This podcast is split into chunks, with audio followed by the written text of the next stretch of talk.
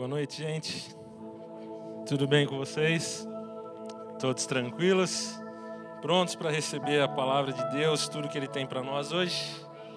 Vamos orar mais uma vez então. Feche seus olhos aí no seu lugar. Nós estamos numa atmosfera incrível aqui hoje. Senhor, nós cremos que o Senhor está aqui no nosso meio. Nós pedimos agora, no nome de Jesus, que toda e qualquer distração seja arrancada de nós. Nós pedimos agora, Senhor, que todo mal, que tudo aquilo que vem, Senhor, às vezes para atrapalhar essa pessoa de ouvir e absorver a tua palavra, seja tirado pelo teu poder, no nome de Jesus. Nós te adoramos, Senhor, nós te exaltamos. Você pode exaltar o Senhor aí no seu lugar? Nós te adoramos porque o Senhor é o único Deus Santo, digno de toda a adoração. Nós te louvamos, Senhor, esteja conosco hoje. Abre o coração do teu povo, no nome de Jesus. Amém e amém. Amém, queridos? Pessoal, como o Mike falou, hoje é o encerramento desse tema Batalha espiritual. E se tem uma coisa que nós tivemos aqui, foram palavras incríveis sobre esse tema, não é verdade? Até é difícil para terminar hoje. O pessoal aqui arrebentou a boca do balão. Graças a Deus pela nossa igreja que prega um evangelho maravilhoso. Amém, queridos? Irmãos, existe um, um ditado muito famoso, conhecido por aí, que diz que aquilo que os olhos não veem, o que os olhos não veem, o coração não sente, exatamente. Geralmente e infelizmente, esse é um ditado de uma conotação ruim. Esse ditado ele é usado quando algum engano é cometido. Ou seja, quando uma pessoa é enganada ou engana alguém de maneira que outra pessoa não possa saber ou alguma outra situação, enfim, é se usar esse ditado que aquilo que a pessoa não está vendo não está doendo. Quando já ouviram esse ditado? Na é verdade, gente, de certa forma, esse ditado ele, ele é verdadeiro no seu significado. Porque quando nós não estamos vendo o que está acontecendo, quando nós não estamos sabendo daquilo que está ocorrendo, nós não temos como lutar contra aquilo. Nós não temos como desafiar aquilo que nós não estamos vendo. Ou seja, aquilo que nós não vemos é muito perigoso. Muitas pessoas morrem por doenças em estágio terminal, porque no seu estágio primário a doença não se manifestou. Como a doença não se manifestou, imediatamente ela não pode ser combatida. Como a doença não foi combatida quando ela foi descoberta no estágio avançado, infelizmente a pessoa perde a sua vida. Por quê? É muito difícil, quase impossível, lutar contra um inimigo que nós não vemos. Há relatos, histórias, fantasias de guerras e batalhas em que espiões, sabe aquele, aquele pessoal que, que se infiltra no meio das coisas? Eles entram no exército inimigo, no povo inimigo e conseguem colher ali informações valiosas para o seu exército. Há inúmeros relatos desse, mas um relato bem curioso, talvez até o mais famoso disso, seja da história da guerra entre gregos e troianos. Quem já ouviu essa história? Famosa história. Os gregos estavam em guerra contra os troianos, não conseguindo vencer os troianos. A cidade de Troia é uma cidade fortificada, totalmente murada, alta, muito bem planejada na sua estrutura. Então, os queridos gregos tiveram uma ideia brilhante. Eles construíram um cavalo enorme de madeira. Quando já ouviram falar desse cavalo aí? O pessoal que tem computador sabe, né? O tal do vírus ali, né? Eles construíram um cavalo enorme de madeira e totalmente oco por dentro, para que dentro desse cavalo entrassem soldados gregos. E o que acontece então? Um, um cidadão aí, um tal um tal grego que se deixou ser capturado, ele, muito ardiloso que era, um tal de Sinon, é o nome do camarada. Quem vai ter filho aí já vai pensando no nome. Muito ardiloso, ele se deixa capturar pelo exército troiano e ele induz aquele exército a aceitar, entre aspas, esse presente ali dos gregos. Era mais ou menos como se os gregos estivessem declarando derrota na guerra, sabe? Então, esse cavalo entra até ali os portões de Troia. O dia passa, os troianos vão dormir. E aquele perigoso inimigo que ninguém sabia que estava ali, que era desconhecido, abre as portas ali do cavalo, os soldados saem, dominam os sentinelas, abrem os portões da cidade para que o exército grego possa entrar. A cidade é então saqueada, invadida pelos gregos. Daí se diz a famosa história do presente grego, né? Quem já recebeu um presente desse aí? Pessoal, o que eu quero dizer com isso é que nas mais duras batalhas que nós enfrentamos, que a história já enfrentou, que ainda acontecerá, o inimigo mais difícil de ser combatido é aquele que nós não vemos. É o desconhecido. É aquilo que nós não sabemos que está por ali. Talvez enquanto eu vou falando isso aí, você esteja pensando em alguma situação que você talvez já passou, fez alguém passar, parecida com isso. Talvez você já tenha vivenciado uma situação em que alguém te enganou e você não pôde fazer nada porque você não sabia o que estava acontecendo. Talvez você foi a pessoa que fez isso, que enganou alguém, usou de uma maneira muito sutil para enganar alguém sem que essa pessoa soubesse, por isso você conseguiu, teve êxito nesse mal. Justamente hoje, personagem da batalha espiritual que eu quero falar com vocês e encerrar esse tema, que não poderia ficar de fora, ele usa essa mesma arma para combater contra nós. A batalha espiritual que nós vamos falar hoje é contra Satanás e seus demônios. Amém, igreja? Em primeiro lugar, nós temos que entender todo crente está em guerra, em batalha contra Satanás. Se você não está em guerra contra Satanás, é porque você pertence a ele. Mas se você é crente em Jesus, você depositou sua fé em Jesus, você está nesse momento em guerra contra o diabo. E sabe, Satanás usa como uma das suas estratégias o desconhecido. Ele não se importa que você saiba que ele existe, muito pelo contrário, de preferência, ele gostaria que você nem soubesse, nem desconfiasse da sua existência. Como diz nosso querido Cláudio Duarte, né? A fé é uma exigência da concorrência. Não é verdade? Satanás não precisa que você creia que ele existe. Satanás adora ser desprezado. Satanás adora ser deixado de lado. Satanás adora que as pessoas pensem nele como uma figura, de certa forma, até engraçada. Porque quando nós não consideramos a sua presença, quando nós não consideramos Satanás e seus demônios, em qualquer ambiente que nós estejamos, é aí que ele ganha terreno. É aí que ele pode invadir o mais profundo daquilo que existe em nós e começar a tentar destruir-nos nessa guerra. É muito perigoso imaginarmos que Satanás não existe. Talvez você saiba que Satanás existe, mas talvez você não considere isso. Talvez isso esteja longe do seu imaginário, mas eu quero dizer uma coisa para você: Satanás não só existe, como inclusive ele está aqui hoje e agora no nosso meio. Talvez você possa falar assim, Jonathan, peraí, cara. A gente está na igreja, a presença de Deus está aqui, falta a gente flutuar aqui nesse lugar. Mas Satanás está nesse lugar. Satanás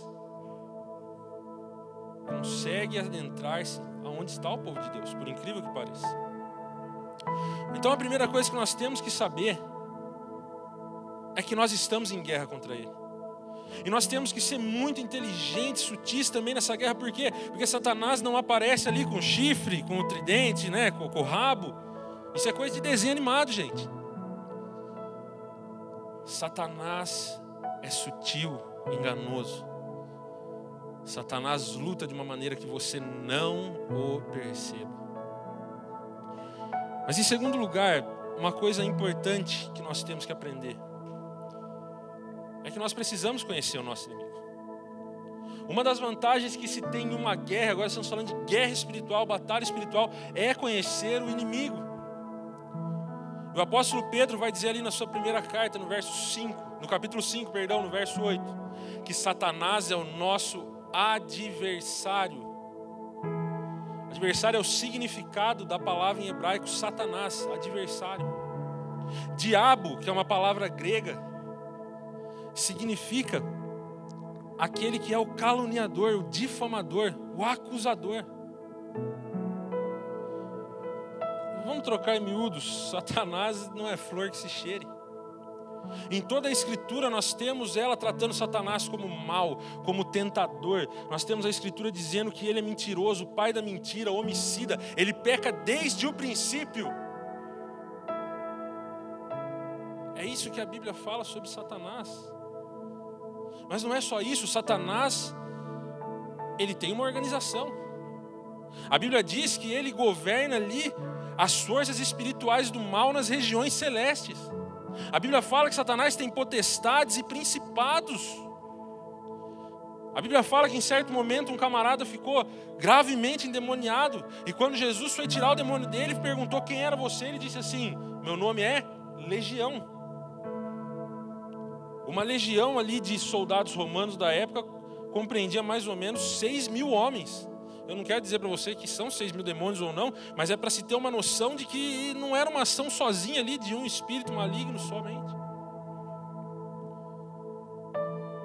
Mas existem dois equívocos, e eu quero falar sobre eles, que são importantes nós entendermos quando se trata de Satanás.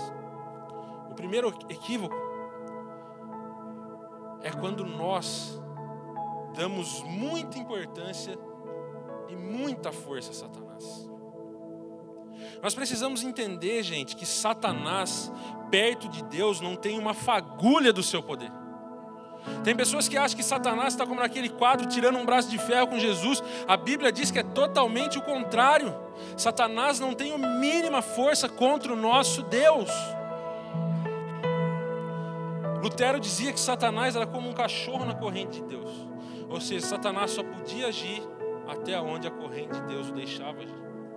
Nós temos textos que comprovam isso. No livro de Jó, nós vemos Satanás conversando com Deus. É, é, é, é interessante imaginar isso, né? Satanás falando com Deus.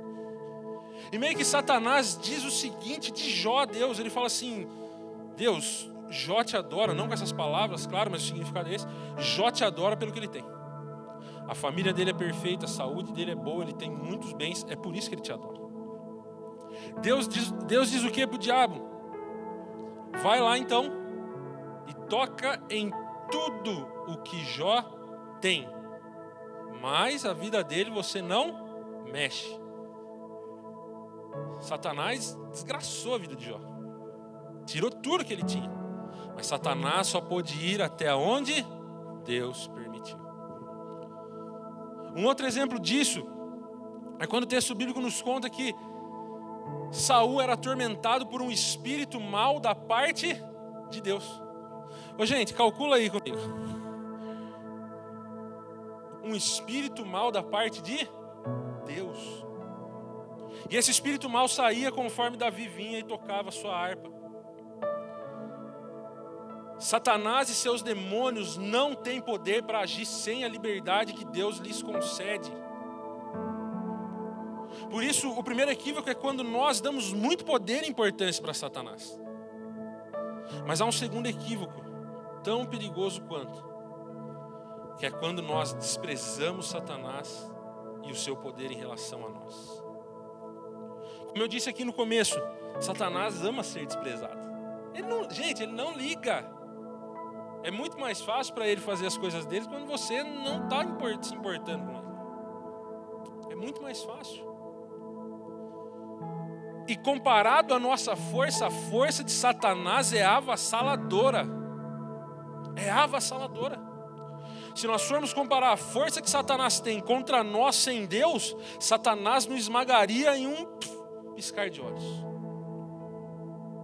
Então, ao mesmo tempo que nós não podemos olhar para ele de forma a dar-lhe muito valor e achar que ele está disputando com Deus, nós não podemos brincar a ponto de achar que ele não está se importando com nada, que nós não devemos importar com ele e que a força dele é menor do que a nossa, porque não é, igreja.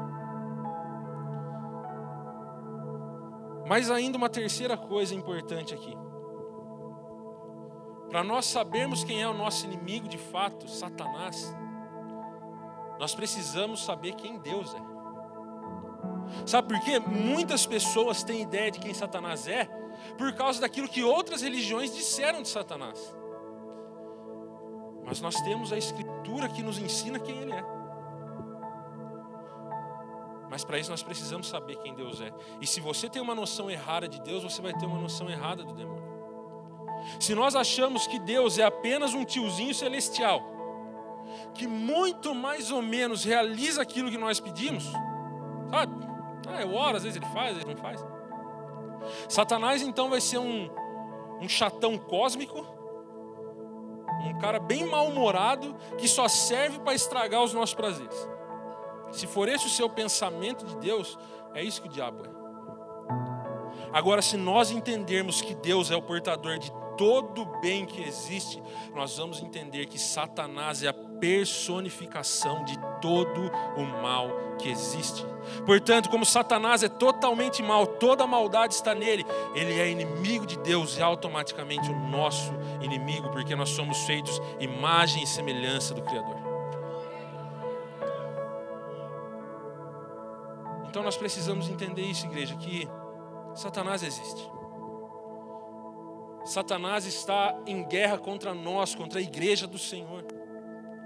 Satanás está lutando com todas as suas forças para enfraquecer a nossa fé, para trazer desânimo para nós. Mas em terceiro lugar, e eu quero que você abra sua Bíblia comigo, por favor, no livro de Efésios, no capítulo 6. Nós vamos ler a partir do verso 10. Em terceiro lugar, nós vamos entender as armas que Deus nos deu para lutar contra Satanás. Amém, igreja? Quantos aqui querem essas armas hoje? Então preste atenção no texto comigo, Efésios, no capítulo de número 6, nós vamos ler a partir do verso 10. O texto diz assim: No demais, irmãos meus, fortalecei-vos no Senhor e na força do seu poder. A primeira coisa que nós temos que entender aqui é que a força que nós lutamos contra Satanás não é a nossa, é a força que vem do alto, é a força do nosso Deus. Paulo vai começar a falar aqui sobre a armadura de Deus, mas ele começa dizendo: irmãos, fortalecei-vos no Senhor e na força do seu poder. Quando nós queremos lutar sozinho contra o diabo, ele com certeza irá nos vencer. Mas quando nós lutamos com as forças de Deus, ele não tem chance contra nós, porque nós estamos com a força de Deus. Essa é a primeira coisa importante que nós temos que entender. A força que nós lutamos contra Satanás não é nossa, igreja, é a força que, o próprio Deus nos dá, é a força que está nele. Não confie em você mesmo para lutar contra o diabo, confie naquele que já venceu. O texto continua: Revestivos de toda a armadura de Deus, para que possais estar firmes contra as astutas ciladas do diabo. Segundo lugar, uma coisa que nós temos que aprender aqui: é que Satanás é um ser inteligente. Aqui o texto diz que nós temos que nos revestir da armadura de Deus, porque Satanás age com astutas ciladas. Uma cilada por si só já é astuta. Mas Paulo diz aqui que as ciladas de Satanás são bem astutas. Como eu disse anteriormente, Satanás não vem se mostrar para nós com o seu chifre, com o rabo. Nem sei se ele tem isso, ele é espiritual, gente, então deve ter. Ele não vem com o tridente, ah, não. Ele é astuto, ele vem trazendo ciladas, ele vem trazendo engano. E quando nós pensamos que estamos firmes a ponto de não cairmos nos seus enganos, o apóstolo Paulo vem e diz: aquele que está em pé, cuide para que não. Como nós não caímos nas ciladas de Satanás, se revestindo de toda a armadura de Deus. Continuando o texto, no verso 12: Pois não temos de lutar contra a carne e o sangue, ou seja, contra as pessoas, e sim contra os principados, contra as potestades, contra os poderes desse mundo tenebroso, contra as forças espirituais da maldade nas regiões celestiais. A terceira coisa, nós não lutamos contra as pessoas, sabe por que, que Paulo está falando sobre isso aqui? Paulo vai começar a falar aqui sobre as armaduras que o exército romano usava. Ele vai fazer uma alusão a elas. E se nós tivéssemos que lutar contra pessoas, se a nossa luta fosse contra pessoas, é fácil. Nós estamos diante de um cenário de guerra lá na Europa. Quantos estão acompanhando? Quantas pessoas já morreram lá, gente? Milhares, por quê? É só você pegar uma arma, uma bomba, alguma coisa. Morreu, matou, acabou. Mas contra Satanás não. Contra Satanás não tem bomba, não tem arco e flecha, não tem chute, não tem soco, não tem nada que se resolva. Por quê? As armas que nós lutamos contra ele são armas espirituais. Por isso a nossa luta não é contra carne e sangue, não é contra as pessoas. A nossa luta é contra alguém muito mais forte, mas muito menor que o nosso Deus. Muito menor. E aí então, nós temos agora as armas que o Senhor nos deu para lutar contra Satanás. Quem aqui quer vencer essa luta? Quem aqui quer lutar essa guerra espiritual e sair vitorioso? Preste atenção nessas armas, então, verso 13. Portanto, tomai toda a armadura de Deus, para que possais resistir no dia mau. E havendo feito tudo, ficai firmes. Estáis, pois, firmes, tendo cingido os vossos lombos com a verdade em primeiro lugar, Paulo usa o retrato ali do cinto de um soldado romano. O cinto prendia a roupa, o cinto era onde ele colocava suas armas. O cinto fala de confiança. Gente, é muito fácil você perder a confiança quando seu cinto cai e você fica numa situação desconfortável, não é verdade? Imagine um soldado romano que precisava ir para a guerra, como era o cinto dele, ele precisava de muita confiança. Esse cinto Paulo chama de a verdade. A arma que nós lutamos contra Satanás, em primeiro lugar, é a verdade. Não se luta contra o diabo com a mentira. A verdade de Deus é o que nos traz confiança, é o nosso cinto que nos faz lutar confiantes contra Satanás, que nos faz ter a certeza que aquele que é de Deus, o maligno, não toca, e é por isso que nós podemos lutar com ele. Em segundo lugar, Paulo diz o seguinte: e vestida a couraça da justiça. Gente, couraça era a peça que o soldado romano colocava no peito, protegia o peito. Por que couraça da justiça? Porque a Bíblia diz que nós éramos pecadores, culpados do nosso pecado, estávamos condenados diante de Deus. Então, o nosso Deus enviou Jesus Cristo para morrer em nosso lugar, Ele nos salvou, Ele nos justificou, Ele nos fez justos diante de Deus, ou seja, não temos mais culpa pelos nossos pecados.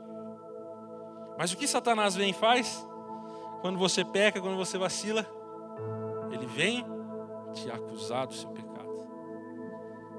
E aí, quando você começa a ficar triste, não por causa do pecado que você cometeu há tempos atrás, você já se arrependeu, você já, já mudou a sua vida, Satanás continua te acusando. A couraça da justiça serve para que você lembre que em Cristo você foi feito justiça que em Cristo você não é mais condenado. Satanás, a Bíblia diz que ele acusa você dia e noite perante Deus.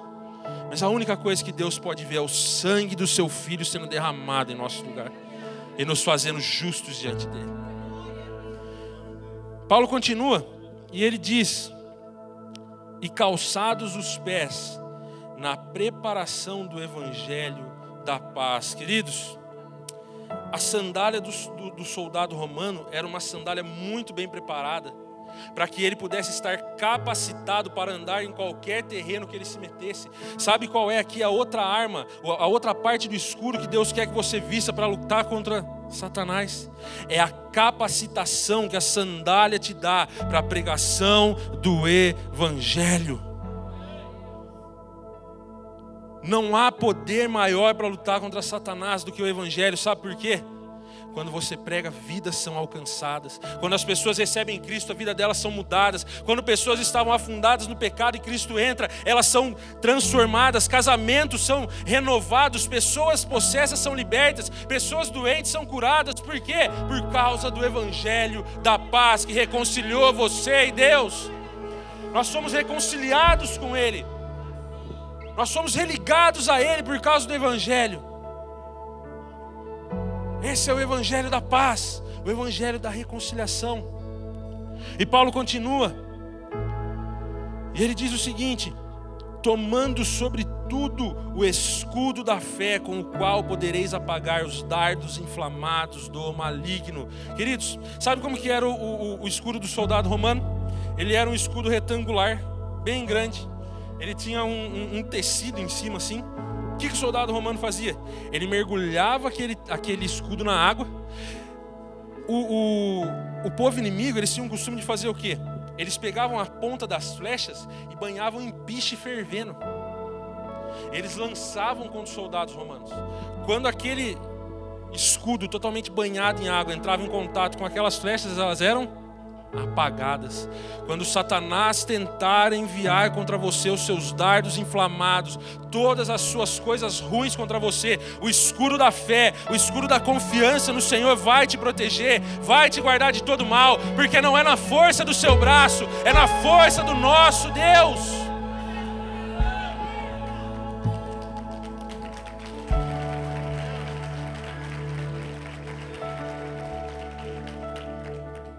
Mas Paulo continua. E ele diz: Tomai também o capacete da salvação. Queridos, deixa eu contar uma coisa para vocês aqui, não sei se já, se já contaram. Quem aqui crê em Jesus? Quem aqui reconhece que Jesus é o único Salvador da sua vida e vive por isso? Então deixa eu falar uma coisa para você. Se você crê nisso, se você vive isso, você foi salvo. Você foi salvo por Ele, e a Bíblia diz que não há nada que possa tirar você das mãos de Deus. Mas o que, que Satanás faz? Ele vem querer trazer o que na sua cabeça? Duvidar. Satanás luta contra nós, trazendo dúvidas à nossa mente: será que eu fui salvo? Será que o que eu estou vivendo é verdade? Eu estou passando por tanto problema, será, será que Deus me ama mesmo? Olha, eu estou tão pobre, eu estou numa situação tão lastimável. Será que Deus se importa comigo? E aí Satanás começa a ganhar terreno. Porque se há um terreno que Satanás ganha com facilidade, são as nossas emoções, gente. Satanás começa a te deixar triste. Você não quer mais ir na igreja, você não quer mais servir, você não quer fazer mais nada. O que que Paulo fala? Tomai também o capacete da salvação, ou seja, aquilo que serve para guardar a sua cabeça é a certeza de que Cristo não perde nenhum daqueles que ele salvou. Se você foi salvo, você está nas mãos de Cristo, não pela sua força, pela força dele. Coloque o capacete da salvação hoje, igreja. E Paulo diz: e a espada do Espírito. De quem que é essa espada? De quem que é essa espada, igreja? Do Espírito Santo, do próprio Deus. A espada do Espírito, que é a palavra de Deus a única arma de ataque do soldado, a espada. Sabe como você ataca o inimigo? Sabe como você fere o inimigo? Repita comigo, com a palavra de Deus. Você não fere o inimigo com todo respeito, indo a uma campanha de sete dias passando pelo sal grosso. Você não fere o inimigo tendo que fazer inúmeras simpatias, simpatias, quebra de maldição, isso e aquilo. Você fere o inimigo com a palavra poderosa de Deus.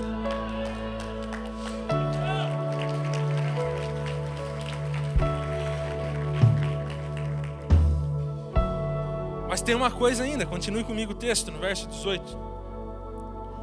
E orando em todo o tempo, repita comigo, todo o tempo com toda oração e súplica no Espírito, vigiando nisso com toda perseverança e súplica por todos os santos. Querida igreja, alguém aqui gosta de avião? Eu, eu sou meio fissurado por avião. Tem radar, fico olhando para o céu. Alguém mais gosta de avião aí? Bom, você que gosta de avião, você vai saber de uma coisa. Avião só voa se tiver as duas asas. É impossível aerodinamicamente, fisicamente, o avião voar com uma asa só. Se você quiser lutar contra o inimigo, apenas sendo um teólogo arrogante, apenas sendo alguém que conhece muito disso aqui, a rota santidade, porque conhece isso, mas você não vive uma, uma vida de vigilância, uma vida de oração profunda, você é um avião voando com uma asa só. Não tem como vencer o inimigo sem orar em todo o tempo. Martin Lloyd Jones, um, um, um pregador muito famoso da Inglaterra, do século 20, ele dizia, século 19, século 20, ele dizia que muitas pessoas, quando pregam esse texto, esquecem de dizer isso. Esquecem de dizer que Paulo finaliza esse texto dizendo que nós temos que lutar contra Satanás com toda a experiência da palavra de Deus e a certeza que ela nos dá, mas nós não podemos fazer isso se estivermos banhados por oração e vigilância em todo o tempo no Espírito. O que eu quero dizer para você hoje, igreja, é que Satanás não vai vencer essa batalha espiritual contra o povo de Deus se nós estivermos armados com a palavra e com a oração com essas duas asas. Sem essas duas asas, nós somos facilmente golpeados por Satanás. Em quarto lugar, nós precisamos saber de uma coisa, gente, importantíssima na nossa batalha espiritual com o diabo, que é que nós temos que lembrar qual é o futuro dele. Queridos, deixa eu falar uma coisa para você. Sabe qual é a coisa mais maravilhosa dessa batalha espiritual ferrenha que nós temos? É que o nosso inimigo já foi derrotado. O nosso inimigo já foi vencido na cruz. Jesus disse que ele despojou, que ele venceu Satanás quando ele estava lá na cruz. Natan, então por que nós lutamos essa batalha ainda se nós já vencemos? Porque nós ainda estamos no corpo do pecado. Porque ainda Satanás está numa corrente com um pouquinho de espaço. Mas sabe qual é o segredo para essa luta? Você lembrar qual é o lugar dele. Deixa eu falar para você, a Bíblia diz que o lugar dele é no lago de fogo e enxofre que foi preparado para ele. Lá ele vai sofrer de dia e de noite por toda a eternidade, pelos séculos dos séculos. A Bíblia diz que Satanás será vencido finalmente com o sopro da boca de Jesus. Não é com uma guerra, não é com uma batalha, é com o sopro. O nosso Deus é muito maior e ele já venceu o diabo. Nós podemos lutar confiantes, igreja, contra o diabo, porque ele já foi vencido. Nessa luta assim, nós ficamos cansados, exaustos, acontece coisas que a gente não entende, e, e, e a gente fica oprimido, e acontece isso aqui. Mas a Bíblia diz que assim como Jó, que ele que é de Deus, o maligno não toca. Você pode passar pelas piores lutas, mas se você é de Deus, a sua vida está guardada nele. Satanás não pode te tocar. Sua guerra espiritual, a sua batalha espiritual contra o diabo. É uma guerra sim contra um inimigo ardiloso, perigoso, que tem poder para te enganar, que tem poder para ferir, para te machucar. Quando você luta com as suas armas. Se você lutar com as armas de Deus, Satanás não pode nada contra você. Mas em último lugar, igreja, eu quero finalizar com isso. Eu não posso deixar passar. Nós temos uma batalha espiritual fantástica na Bíblia. Em Mateus, no capítulo 4, a Bíblia diz que Jesus é levado pelo Espírito ao deserto para ser tentado pelo diabo. Passado 40 dias, a Bíblia diz que Jesus tinha jejuado esses 40 dias, provavelmente também orando nos 40 dias, porque Jesus, quando ensina sobre jejum, diz que ele está atrelado à oração, então Jesus estava em alta devoção a Deus. No quadragésimo dia, o que Jesus sente, gente? O que Jesus sente? Fome.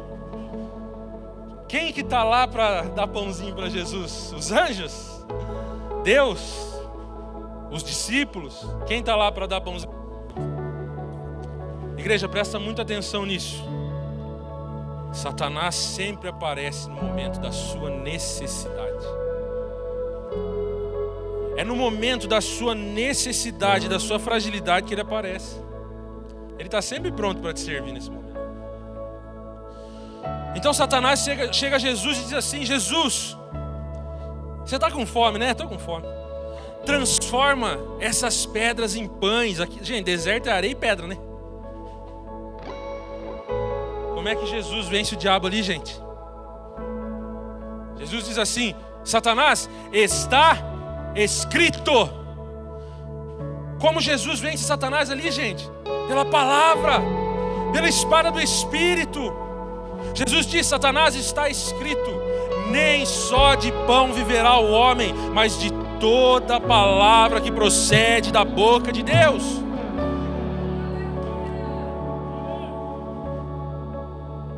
Sabe o que Satanás estava oferecendo ali para Jesus? Saciedade para a sua dificuldade. Satanás estava querendo suprir uma dificuldade de Jesus ali naquele momento. Era a fraqueza de Jesus ali agora. Jesus ali estava também como homem, com fome. Mas sabe de uma coisa? Mal sabia o diabo que pouco tempo depois, num deserto, Jesus estava rodeado de mais de 10 mil pessoas. Um menino aparece com cinco pães e dois peixes, e Jesus multiplica pão e peixe, não só para saciar a fome dele, mas para saciar a fome de milhares de pessoas. Sabe o que isso significa? Quando nós resistimos ao diabo, às suas investidas, Deus não vai nos usar apenas para nos alimentar, mas para alimentar uma multidão que está ao nosso redor, igreja. Mas não para por aí. Lógico que não. A Bíblia fala que então Satanás traz uma segunda tentação a Jesus. E agora Satanás leva Jesus à cidade santa e coloca ele no pináculo do templo, ou seja, lá no topo da mais alta torre do templo. Satanás diz assim para Jesus. E antes de eu falar o que Satanás diz, gente, Satanás talvez foi o maior teólogo que já existiu na história da humanidade. E da não humanidade também, né? Que não é. Sabe por quê? Satanás falou assim para Jesus: Se tu és o filho de Deus, presta atenção nisso. Se tu és o filho de Deus, joga-te daqui abaixo.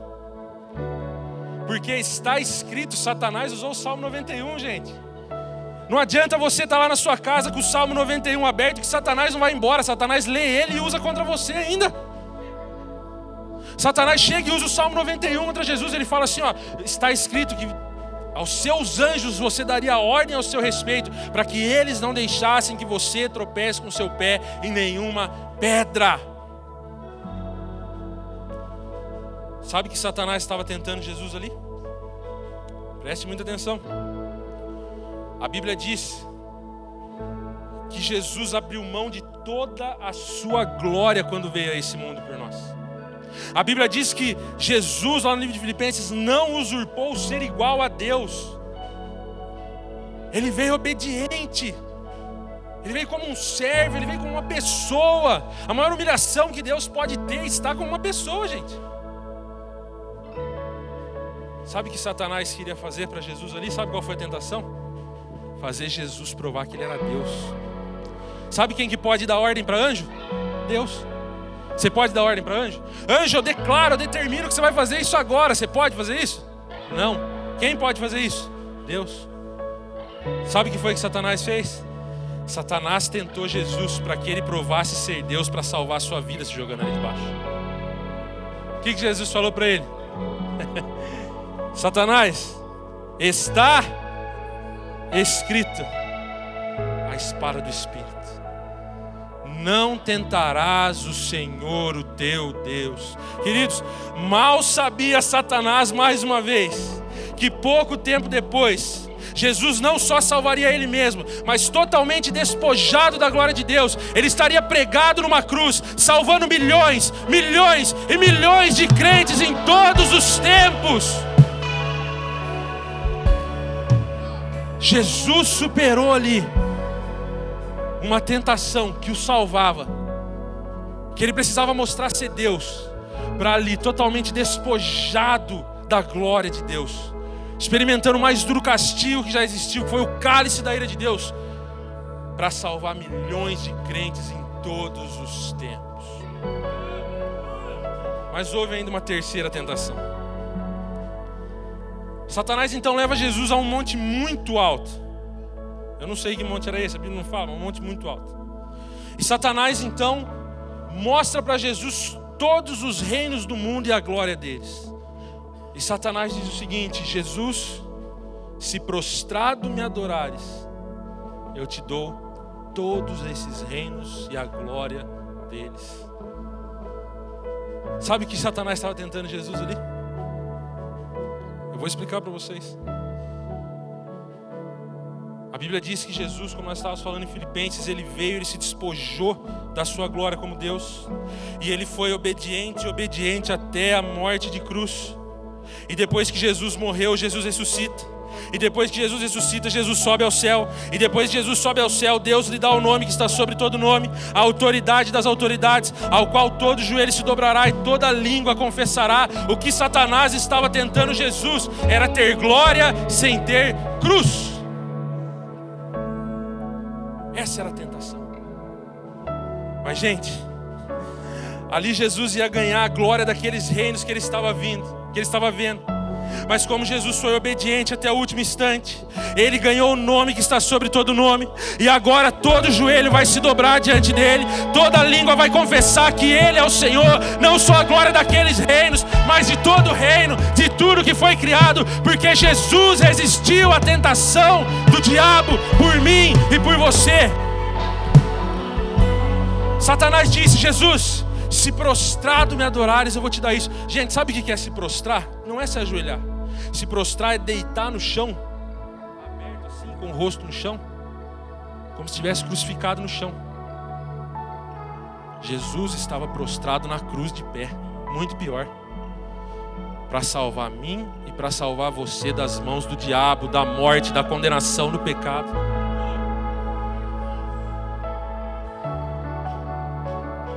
Jesus venceu o diabo pela palavra, igreja. A arma que nós temos para lutar contra o diabo é muita oração, muita vigilância. E a palavra de Deus. Não a palavra que nos deixa, sabe, maiores do que os outros, mas a palavra que já nos garantiu as verdades eternas. Você pode ficar de pé no seu lugar?